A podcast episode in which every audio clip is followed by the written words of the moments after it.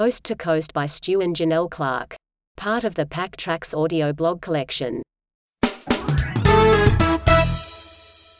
Told in the collective first person, jointly from Stu and Janelle Clark's perspective.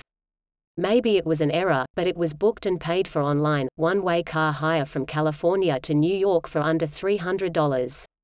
We were picking up from and dropping off at out-of-the-way shops, so maybe this has something to do with the cheap price, but it was a bargain we couldn't pass, especially as the next best deal was well over $1,000.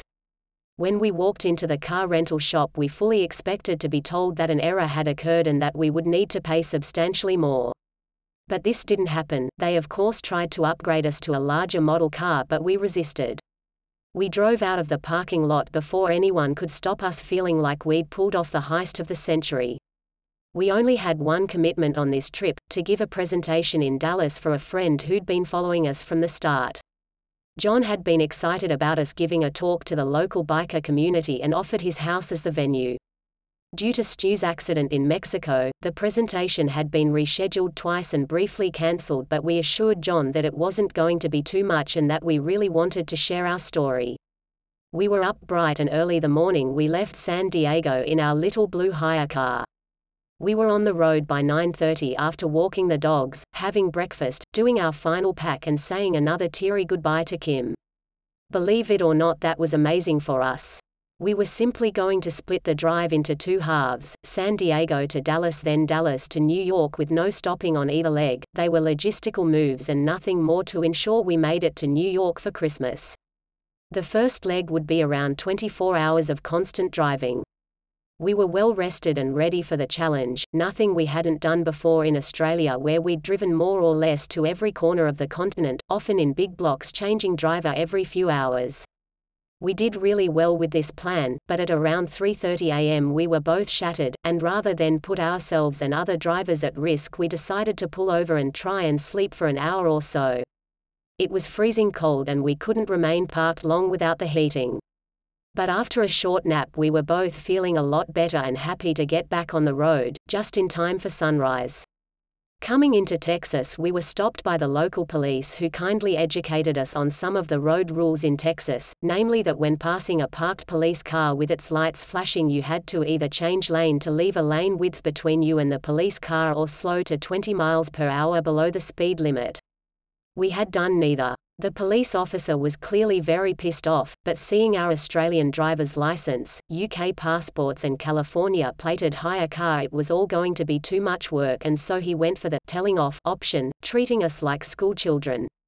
We arrived in Dallas in the late afternoon. Our presentation wasn't until the next day, but with everything that had happened leading up to this point, we had hardly prepared. We'd offered to present our story a number of times, but so far this was the first time someone had taken a real interest and pulled together a crowd. We weren't too worried about giving a presentation. We'd had plenty of experience with public speaking in our previous jobs, and this time we actually had interesting things to say. So in the morning we were up early compiling our best photos and video footage ready for the afternoon. We will be right back after this word from our sponsor. Are you a dog person? Do you love to ride? Check out the Pillion Pooch at PillionPooch.com. The presentation drew about 25 people, which was great considering the rescheduling and cancellations, especially less than a week before Christmas. John had advertised the talk at the local BMW shop where we had originally purchased our motorbikes, and through personal invitation. It was a good size crowd for our first talk, and everyone in attendance was really engaged, with lots of questions coming throughout and after the talk. We spent another day with John and Holly before departing. Much shorter than we would have liked, but Christmas was nearing and we'd promised to spend it with Janelle's New York cousin. John and Holly got us started into the Christmas spirit by taking us to a Christmas light show at the Dallas Arboretum and Botanical Garden.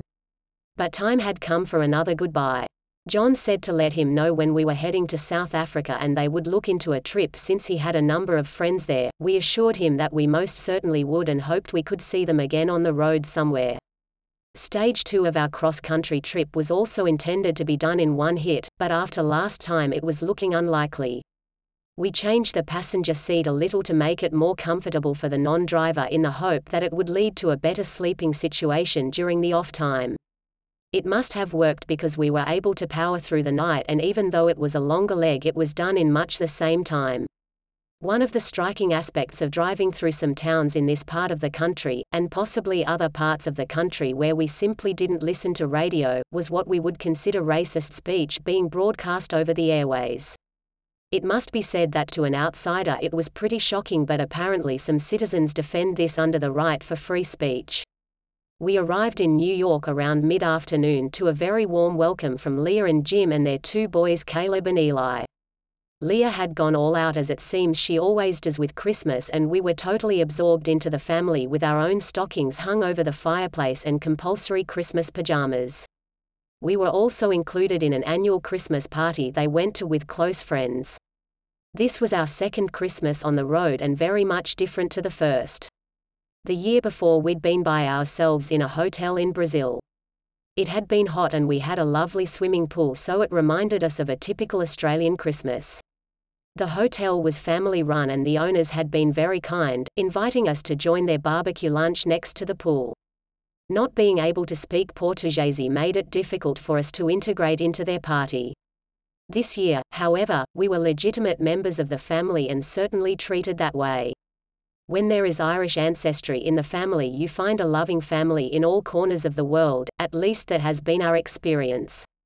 A friend from Sydney had contacted us weeks earlier and told us that he was going to be in New York for Christmas and wanted to meet up if possible. We were over the moon at an opportunity to meet up with someone from home. James found time in his holiday schedule to see us on Boxing Day. We offered to travel to the city to meet up, but James insisted it would be easier if he drove to us. He arrived bearing gifts. He had collected our winter jackets from Sydney and gave up valuable luggage space to bring them over for us. He got an extra big hug before entering Leah's house. Unfortunately, James could only pop in for a few hours, but the time was well spent with a few laughs over a game of cards, beers and a cheese board. Leah promised snow and we kept waiting, but all we received was a few snowflakes late one night, but otherwise nothing more. All in all, it was a really lovely Christmas experience and the perfect way to end our journey around the Americas. You've been listening to Coast by The Pack Track. For more audio blogs, visit www.thepacktrack.com or find our podcasts on iTunes, Spotify and elsewhere.